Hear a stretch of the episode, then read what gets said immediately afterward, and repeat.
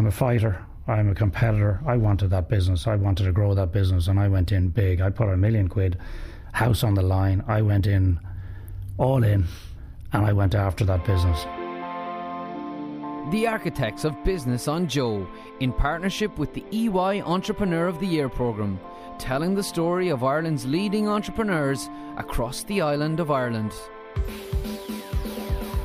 There is coffee coursing through the veins of my guest today, and others like him should be thankful for helping to stimulate a caffeinated revolution. This is the Architects of Business, Joe's series of interviews with leading entrepreneurs who have brewed up a storm in their sectors. Our programme is made in partnership with EY Entrepreneur of the Year. I'm Tadhg Enright, and today I'll be talking to David McKernan, founder of Java Republic. David is a coffee purist. No sugar, please, and no syrups, creams, or toppings either. To put in whipped cream, syrups, anything with sugar in it, you're just destroying yourself. They're just loaded with sugar and carbs, and it's just to sell those to kids, it's wrong. Java Republic goes to the front line to sort its coffee, and the picture is not pretty. Coffee is really horrific in terms of what the farmer gets. They're paid less than a dollar a day if you're picking coffee. The business is 20 years old, and although there have been plenty of offers, it's not for sale. I've given my life, best part of my life. I'm 50 this year, so I've given 20 years to Java Republic, 12 years prior, prior to that to experience. So you try and buy the business. Today we'll hear how David took on a monopoly, weathered recessionary storms, and hear what puts a pep in his step. David, thanks very much for coming in and uh, sharing a cup of coffee with me today. What uh, part do you think you played in the coffee revolution in this country? I'm glad to know that question. Um, 30 years, started in 1987, and I worked for Bewley's. And during that, that I had 12 fantastic years there, so I saw the growth of coffee from instant or nothing to fresh ground and I developed a brand called Cafe La Scala that gave me a view, or maybe the confidence to go to my own. Back, um, I think it was about eight or nine years in there, and then I created Java Republic in '99. So Java Republic is 20 years old next year, and I've had some influence on it. I don't know. I got influenced by Pete's, which is a, a dark roast pro- process in the states. They've they're going through a bit of a wobble at the moment. Um, I think I come way behind Starbucks but in the Irish market, I'd say I'm one of. The, I actually I am. I think I'm the longest in the market for a long time. So wh- when do you think that kind of coffee revolution began? You talked about the 30 years ago when you started at Bewley's. Was it underway then? 87, yeah. We had people, 87 to maybe 90, we had people coming back from the States. That are, that's what I remember, and saying, Have you been to Starbucks? And to get a flight into the states at the time was ferocious. To travel to America was a big was a big trip, uh, as I could have. Uh, maybe maybe the cost of it was put us or prohibitive, but um, people coming in from the UK had gone to the states before us, and then the Irish business people or the people who live there want to come home to families, and I think that had a huge influence because we're very close to it. It was the East Coast, but the West Coast is where it developed, which is California generally, and I think I think it happened around then. We were we weren't near Celtic Tiger times, but people got a taste for fresh ground coffee. So you think actually it's all down to Starbucks? I would give Howard Schultz. He has thirty-seven thousand stores around the world. I would give him so much credit for what he did because I know his story very well. Um, happened to meet him once. He wasn't that pleasant to us, and he has been incredible. He brought he brought it to the to the masses. He brought coffee to the masses, and I think that would have taken a long time before people saw it was a profitable project. Because food is hard. But from his perspective, and even from your own, because you you have got a you're in the cafe business as well. You know, is it the the product? Is it the coffee or is it the space? Because the big thing with Starbucks is it's they call themselves the, the third space halfway between the office and uh, and home, another place to, to be. Yeah, um, he created that term, the third the third space, but I think the third space has been copied by hotel foyers. Look at the offices you guys have. I mean, I think that was part of it, but I think the experience of having coffee, being allowed to sit there as long as you wanted. I think the internet has had a huge influence on the Starbucks because they give free free internet. Now they're giving free toilets, so they've gone through. I think they've gone through their changes. They haven't. They never got food right. They have got it right in some parts of the states, I believe. I haven't seen their new um, roasteries, but I, I think the, the, the space, the environment, they're brilliant on design, but the coffee, coffee is an addiction. Very few people will tell you that, but it is an addiction. You need coffee if you want. It, part of it's the caffeine, but there is and there's a social side of it. But and not because I'm in the coffee business, and it's a good addiction, by the way. Coffee has now become healthy, where I didn't believe it was for a long time. And if you overdose on coffee, it has its effects on your heart. But um, coffee has been, you know, it's had 32 years of straight growth. I don't give them all the credit. There's hundreds of smaller guys, and in Ireland we have a whole wave of specialty stores. But the the Starbucks, if you were to give anybody the credit for it, what Howard Schultz did, because he took, you know, he, he and the guys who owned that, who one of the guys helped me in originally, um, they had Pete's. He had a choice of Pete's or Starbucks, and he took Starbucks, and he had a vision, and he had serious balls to make this work. So, I mean, you're in the business not primarily of, of, of, having people in your coffee shop. It's it's sourcing and roasting and selling great coffee, be it to, to other retailers or or in retailers. Uh, from your perspective, um, what is it that makes a really good quality, great tasting cup of coffee? I think the environment. I think you walk into the environment. I think people I, people like to go back to the exact same experience they had the day before. They've three euros or three euros fifty to spend. It's some people have that exact because we have two stores and you watch people, you watch consumers. Somebody just has exactly that, or business people put on credit cards so they're probably they would be they would vary, but location is everything. In a lot of cases, location for coffee. But I think the experience of the barista is essential. That you actually know the girl or the guy behind the counter. I think if you know the barista and they know your coffee order, it's like going into the bar in the past. And Irish people love that welcome and mm. the fact hmm. that you're known. I think that is that is a huge part of it. The environment has to be clean, trendy, but location with coffee is a huge part. But what about the um, you know the aroma and the notes. Is coffee a bit like uh... the notes and the aroma? Look, there's we're drinking a coffee. There's ten types of beans that could go into that, from quality coffee to poor quality coffee. Everybody has a favorite coffee. Coffee has gone from medium to dark roast down to lighter roasts. I do prefer lighter roast now. I was always a darker roast. I drink maybe three cups of coffee a day. Um, I drink it without sugar, and I'm nearly going off milk. So notes are really important, your flavours, but I think the whole provenance of the coffee, the story of the barista or the owner of the cafe, I think all of those things, and the recession has been brilliant for the independents. I mean, there's the Fumbally around the corner that would never have got off the ground three or four blocks in towards Grafton Street. So there's a huge amount of independents. I must have passed six on the way over from Kildare Street today. So you've got all these independents. They all have different types of coffees and it's going to grow. It's going to continue to grow because it is, it is, it is, it's a habit. It's a fantastic social. It's a fantastic business mechanism to sit down, have a coffee, and it breaks down those barriers or builds up fun and social excitement. And coffee is it's it's still it's still the, yeah. the talked about product. It brings people together. Yeah. Um, you were mentioning there actually you've started going off milk. I've always drank my coffee black. Um, occasionally I'll, I'll adul- adulterate it with a like a latte or a cappuccino or something like that. But well, what's your view on kind of people who like load up on whipped cream and toppings and I think they're caramel shock, syrups? Shocking. shocking. I think it's junk. I mean, the Starbucks Frappuccino one of my kids ordered it last year and I refused to buy it. We're in California.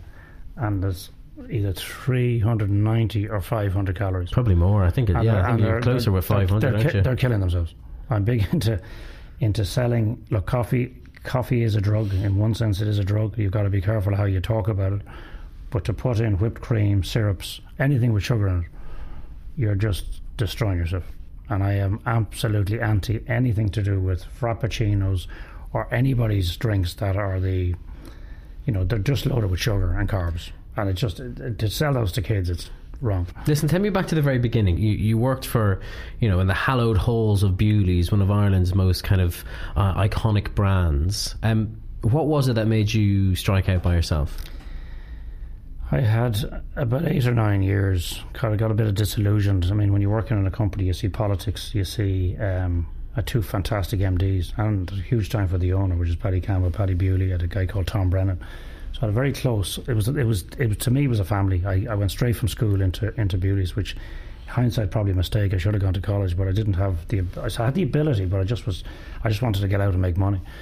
And then when I did a, I launched a brand and I realized this is interesting. I saw the the change in coffee, and I saw so many people thinking this is an interesting business, but we didn't know whether it was a fad coffee because coffee was going through was, the negativity around health was very very strong in coffee for my first eight years, and then one day I decided right, I'm going to go out my own, and it actually happened. I was up a mountain with my brother walking, and uh, he said to me, "You should go out on your own."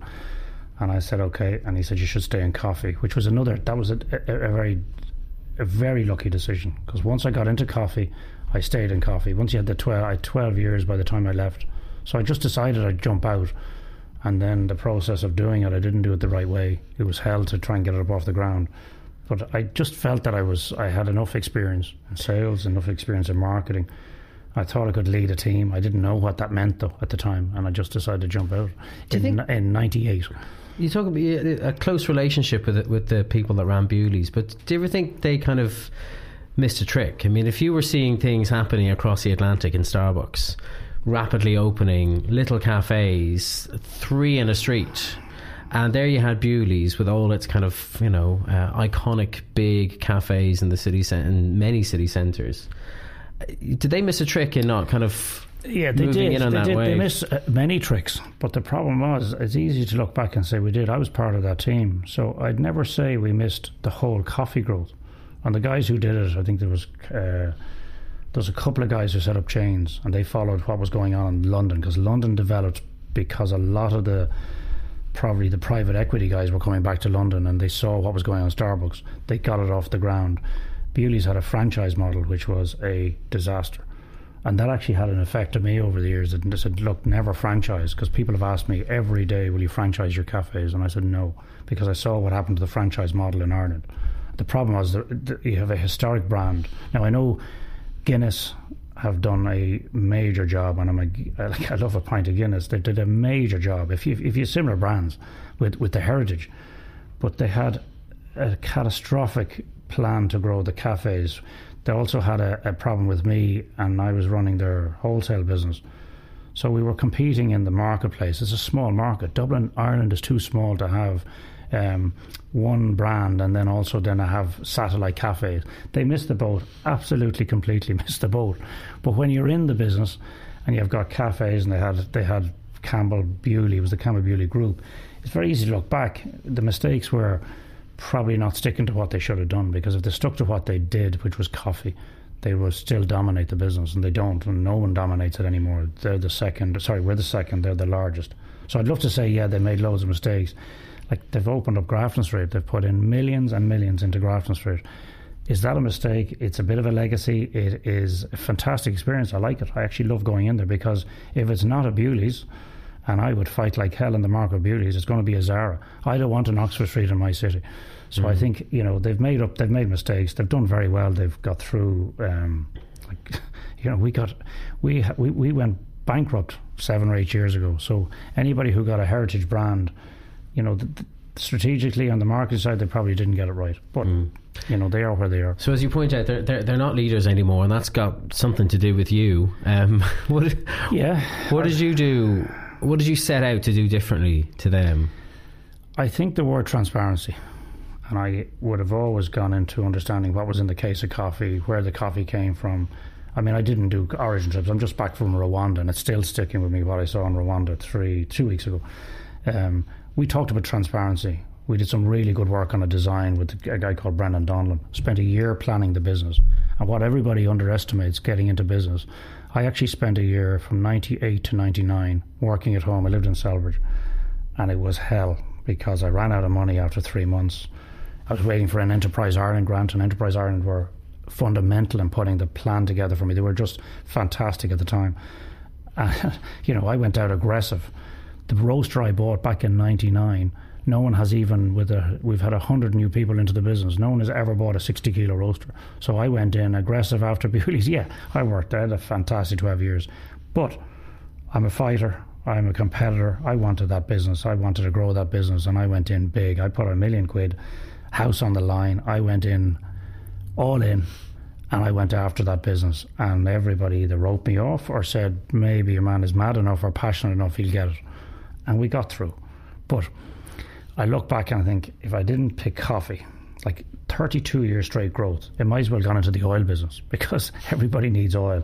I didn't know everybody's going to need coffee, but if you didn't grow a business and make money, in the early days, gobshite. You've been classified as like absolutely just a poor business person, you know. But is that because you're so passionate about coffee? Because I mean, we, we we've had lots of people in that chair who are what you call serial entrepreneurs, yeah. and they start a business, have a great idea, steward it for a few years, and then push it off to to to someone else. And that's not you. No, I'm definitely not a serial entrepreneur. I've done nothing else, and I don't even invest in anything else. Just I was always into coffee when I got to understand it and I'm the only guy I know of the say the and the reason we're here is because of Ernst and Young. But back in 2002, there was maybe 22 of us, and it was the early days of of, of Ernst and Young. Those guys have sold out numerous times, or they've gone. A lot of them lost their businesses in, in, in the recession. I am madly passionate about the coffee. We have an opportunity every six months to sell the business. I got myself into so much debt in seven, sorry, eight and nine, that it was impossible to do a deal because I would have got absolutely screwed. But I am. I'm madly passionate about the coffee, and it's the difference. It's not because I'm passionate. There's a community in coffee that is rare, and when you go into coffee, you can't get out of it. It's just it's it's it's, the baristas, it's the environment. There's a show on in Amsterdam on Thursday and Friday. I actually can't wait to go around and see and taste coffees. There is something special about It's a little bit like wine, but it's not as close-minded because Irish people, business people in Ireland, are very close-minded and they're very um, they just don't share. If you travel out to Europe, you travel to the States, they'll open up about their business. So it is a bit. It, it is. a madly passionate business, but look at the opportunities. You go to. I get to Africa three two weeks ago. I was in Rwanda for, with six people for, for a week. You don't get that in the other businesses. And then you can go to you can go to the east coast, to the west coast. You go to Amsterdam. That's where the show is on. So there's a there's a part of coffee that is very different to other businesses. And what I've taken the money, there was times that the money was interesting. Is it a family business? It's not a family business. But there is a time for Java Republic to to go on to the next level, which is if it got a huge investment, it could because we've done very well. We've a very strong brand in Ireland, much stronger than anybody else's brand, including Bewley's or any of the rest, because it's not it's not an Irish brand. I did everything I could in '98 to '99, and even before that, I was thinking, thinking, thinking about the brand. Where could it fit? So, you know, I've I've, I've done it for 20 years. Do I like it? Um, I still love the business. I love the business. It's just to walk here today and you see all the independents and tasting coffee with you today and tasting the notes as you call them. I mean, it is a beautiful business. But if you have those offers every six months, as you say, to sell up, I mean, there must come points, especially if you are not doing, if you're at a low point in the cycle where there's a temptation, or even perhaps you feel like there might be a, a necessity to actually accept one of those offers. One of the problems with I don't think it's Irish entrepreneurs, but people like me believe I've given my life, best part of my life. I'm 50 this year, so I've given 20, 20 years to Java Republic, 12 years prior, prior to that to experience. So you try and buy the business. Impossible. I probably don't have I enough think, money. No, but you mightn't have enough money. But even if you did, even if you were a billionaire like the last guy, the, the expectations I have on the business is just enormous and they're one of the that's one of the problems. The other thing is reason. So I don't have um, a reason to sell it. If I had a reason to sell it, well, I saw some reason. There are things that just happen. You get advice. It might happen. It might not happen. But you'd want to have um, you'd want to have deep pockets. Nobody in Ireland could buy it. Um, and I also wouldn't give it to anybody because if you know it is a it's not one of my children, but it's not far off it. It's something you just want to care for. And there's a lot of people behind it, by the way. There's 90, 90 people that you'd love to see handed to something, you know, you'd love to see it being minded and invested in and brought out to the next level. Fascinating stuff. David, do stay with us because still to come on the Architects of Business, I'll be t- asking David McKernan about the fairness and the future of the coffee industry. You're listening to the Architects of Business on Joe in partnership with EY Entrepreneur of the Year. Visit eoy.ie to find out more about the programme and this year's finalists. Get in touch. Mail us on the architects of business at joe.ie. David, who do you see as your, your, your competition these days?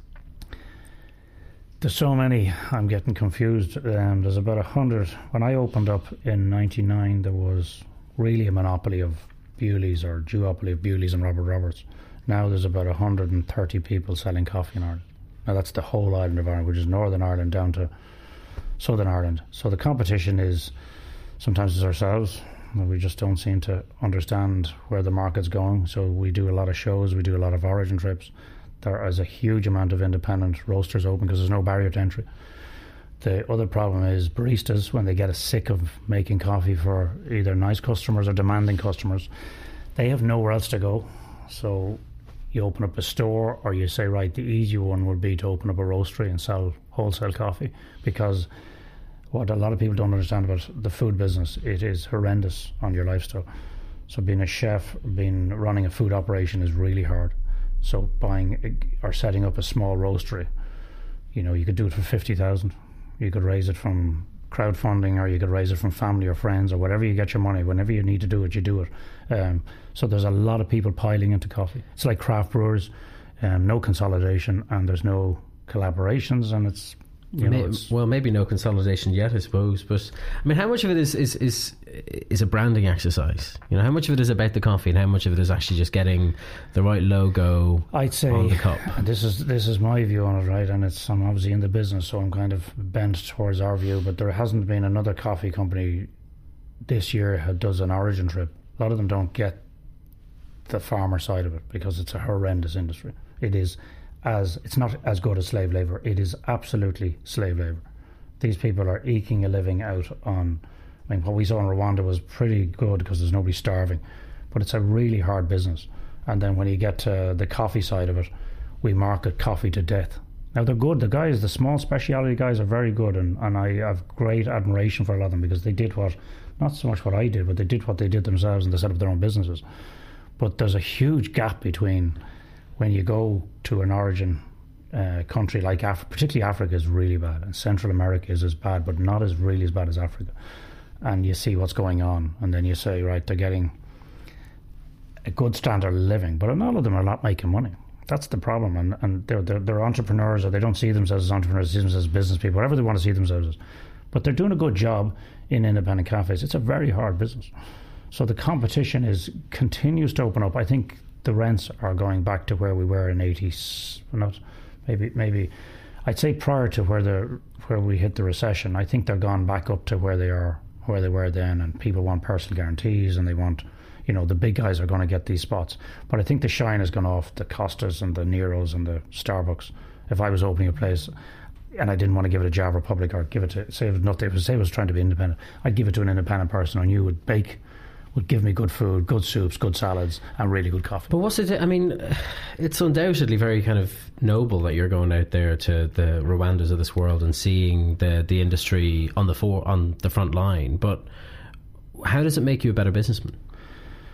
I don't see it as noble. Um, it doesn't doesn't make me a better businessman. It could make us it make us seen as um, some people try to market the origin trips. We do it. We do it this time. We did it really well about Rwanda. But the, the reality is, you're not being a better businessman. You're just doing the right thing, and the right thing is understanding where your coffee's from, paying a good price.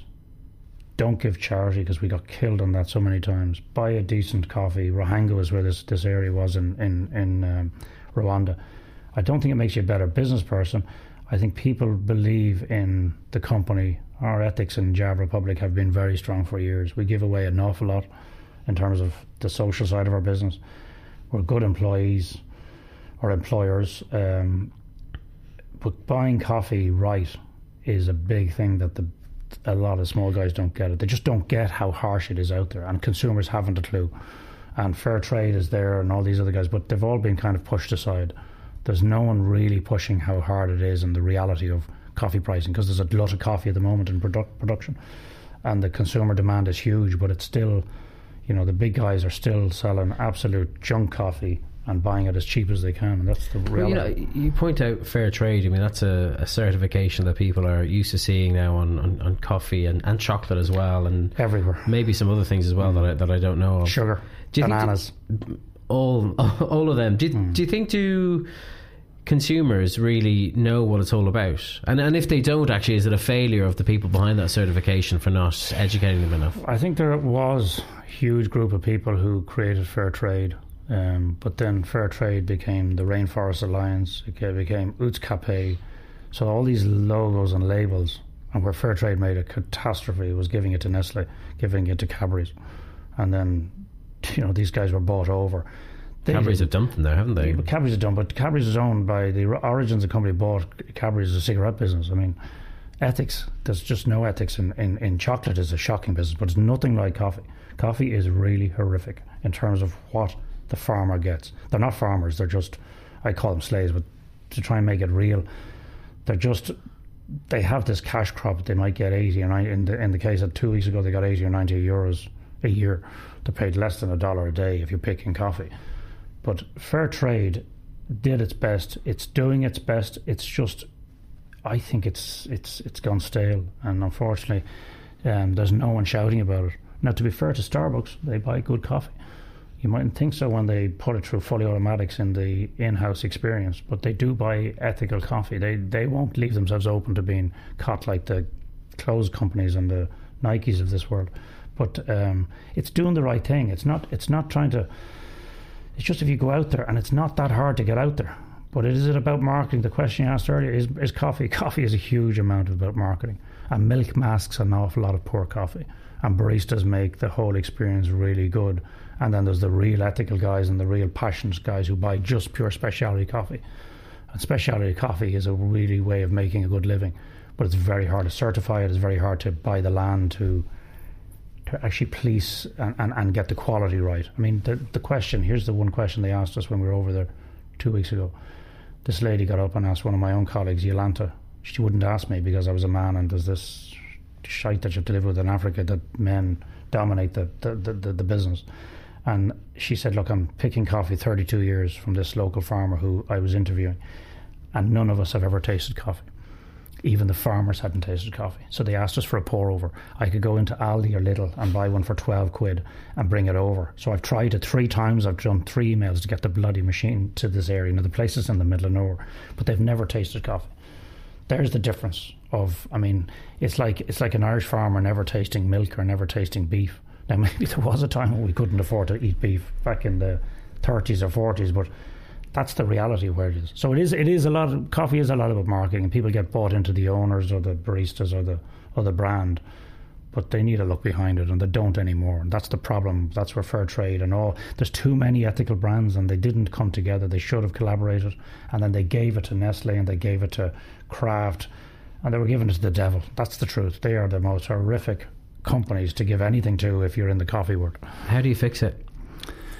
I don't know. We questioned it when we were over there. We were trying to. One of the guys, Kieran, is is, is from Clonakilty. He's a brilliant. Um, he's a he's a coffee distributor. He came up with an idea of doing a football field for them. They've no sport. They've nothing, and all the kids get involved in collecting coffee or picking the farm or the the the, the, the picking from the farms. They don't. A lot of them don't have their own farms because a farm needs 200 trees to sustain a family and how do you fix it? You buy from Ruhango and you buy people into it, and we give money back and we pay a fair price all the time. Pay a fair price, and that's the it's it's the transparency of that level, and that's what's hard. And how can you know, just consumers are going to pick it up their cup of coffee maybe once or twice or three times a day? Is there anything they can do to, you know, at least make a choice? I think if they ask, I think if you ask, I think anybody who drinks coffee and you seem to like your coffee, or you're based in London, so you see so much coffee. If you go, you, you, you know, but if you ask questions about the coffee, and if it's not specialty coffee, there is guys like us in the industry we will bamboozle you with bullshit and marketing, and we will cover up all of the stories. But coffee is a tough business, and there's a lot of people in it, but it's not getting any. It's actually getting worse for the farmers because there's a glut and they keep producing it quicker and faster than the consumers are drinking it. And I don't know what the answer is. There's too many children out in these places, and that's another issue. But that's that's nearly going on to a, a cultural problem. Does it take, I suppose, a real world leader in the industry, like I'm thinking of Starbucks here? Does it take them to actually take the initiative in terms of influencing how yeah, consumers act? Um, if Starbucks were to make a sing and uh, song and dance about efforts they go to to ethically source their coffee? Will that put pressure on? I don't think other players. I don't think they play that card. I think Howard Schultz has played. Um, he's played the minimum wage card really well in the states. He's played, um, which you, you, unless you read about it, he's been brilliant for women um, who have children, women who want to get educated. He's given so many grants away. He's even tried to buy them property. I mean, he is the future president. If we could get rid of, or, or sorry, we we don't own America. I'm not an American citizen. He will be a fantastic leader. And I think And he he's already he leader. wants it, doesn't he? Well, I don't know whether he wants it or not. I don't think he. I, I, if I was anybody with the money he has, I think he needs to relax and take some time off. but um, the ethics doesn't come up with Starbucks because they just do it as part of business. Why would you not buy ethical coffee?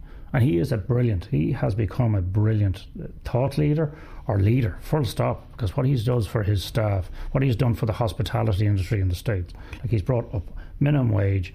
It was horrific over there. The downside of that is now when you're going over the tipping culture in the states, it's gone off the scale and the price of food because they're just landing it on the consumer. But um, no, I, I, I think. You're quite a fan.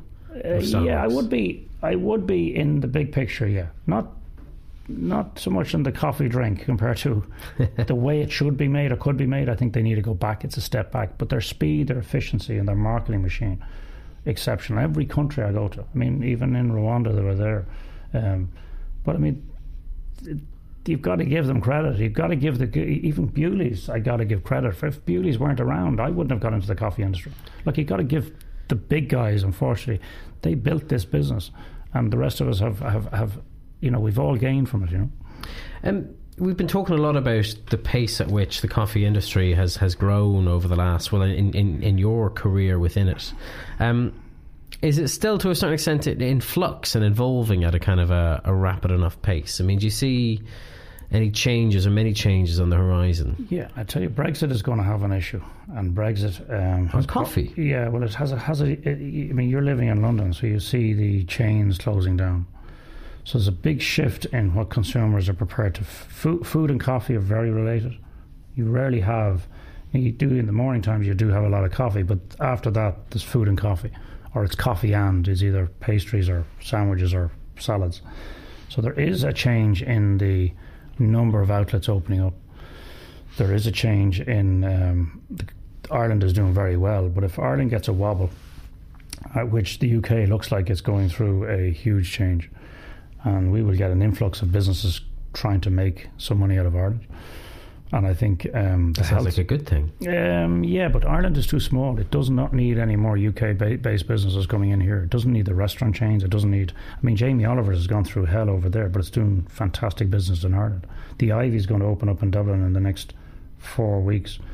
But the Ivy, the effect of the Ivy, and there's two other UK restaurants opening up, that takes away from maybe 10 or 15 stores in Ireland. So I think, I think. I'd hate to see Ireland slow down. I think we'll do very well, but on the food hospitality side, there's a lot of businesses out there, and no one goes you the lifestyle businesses. So it could get a slow, it could get a slowdown. But is it- is is there at the moment there's a fanatical interest in coffee, in drinking it, in understanding it, in in buying it. Um, will it keep growing? I don't see any reason why it won't keep growing because the health effect of coffee in a male at my age or your age, I'm not guessing your age, um, it's huge. Listen, talk to me about other things that you're uh, you're up to because it's not just uh, coffee, is it? No, um, where where are we in the business? Um, we're doing very well in airline. So we've got Aer Lingus and British Airways. Fantastic growth there and great for the brand. And we'd love to see airlines around the world take on the coffee. So we're pushing hard on that. Rail, we're with Irish Rail. We shouldn't. We could be with Scottish Rail. We should be with Virgin. We could be anywhere in the world with with that because we have a very unique cup that we are super lit is called that we we we didn't pay we, we, we, we license it and we put our coffee which is monkey coffee into it. It's a fantastic product. We're doing very well on teas. We're doing very well in the Irish. We just spent about three or four hundred thousand relaunching the brand. We won't open any more coffee houses. We've one on Moses Street and one in Ballycoolin.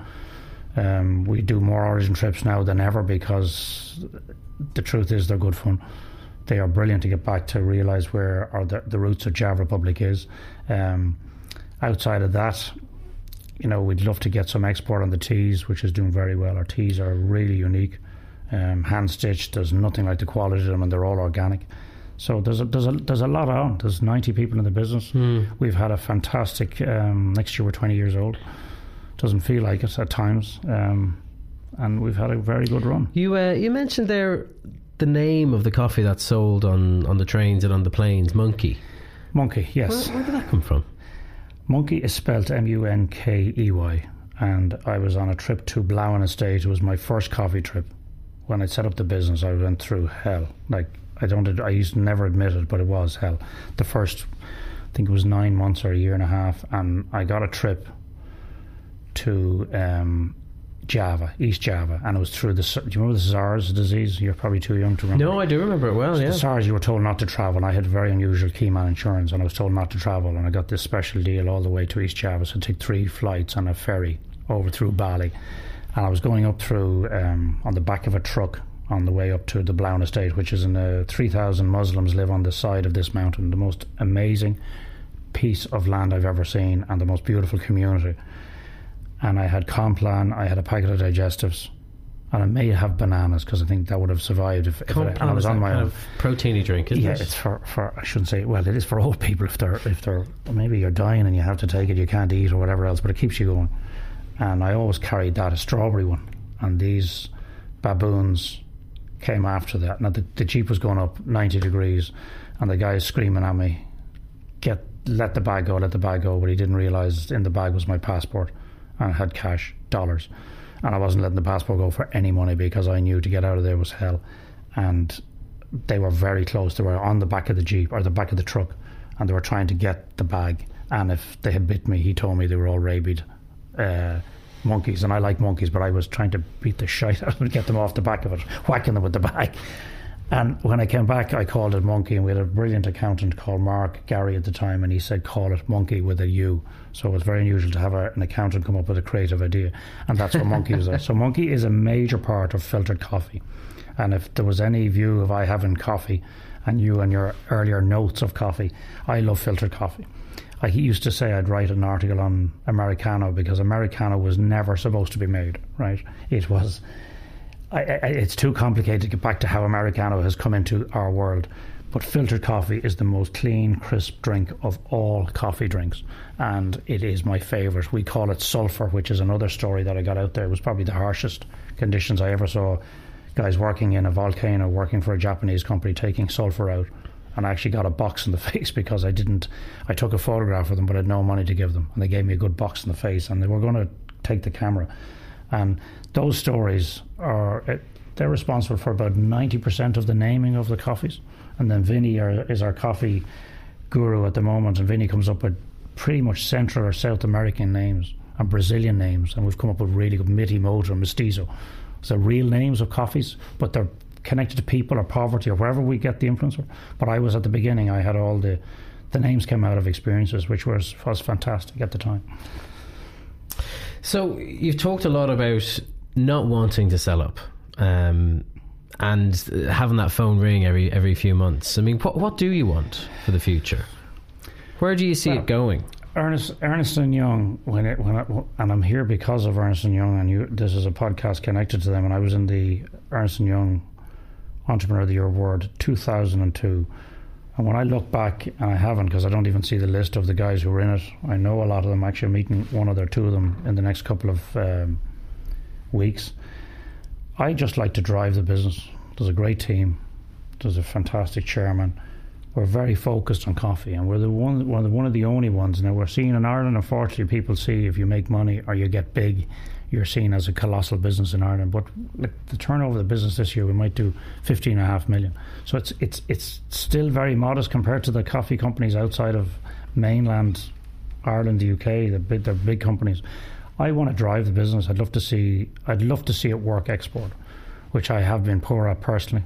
Um, we got through the Great Escape in seven and eight. Like we were nearly killed in, in the recession because I'd spent seven and a half million on a plant and a roastery.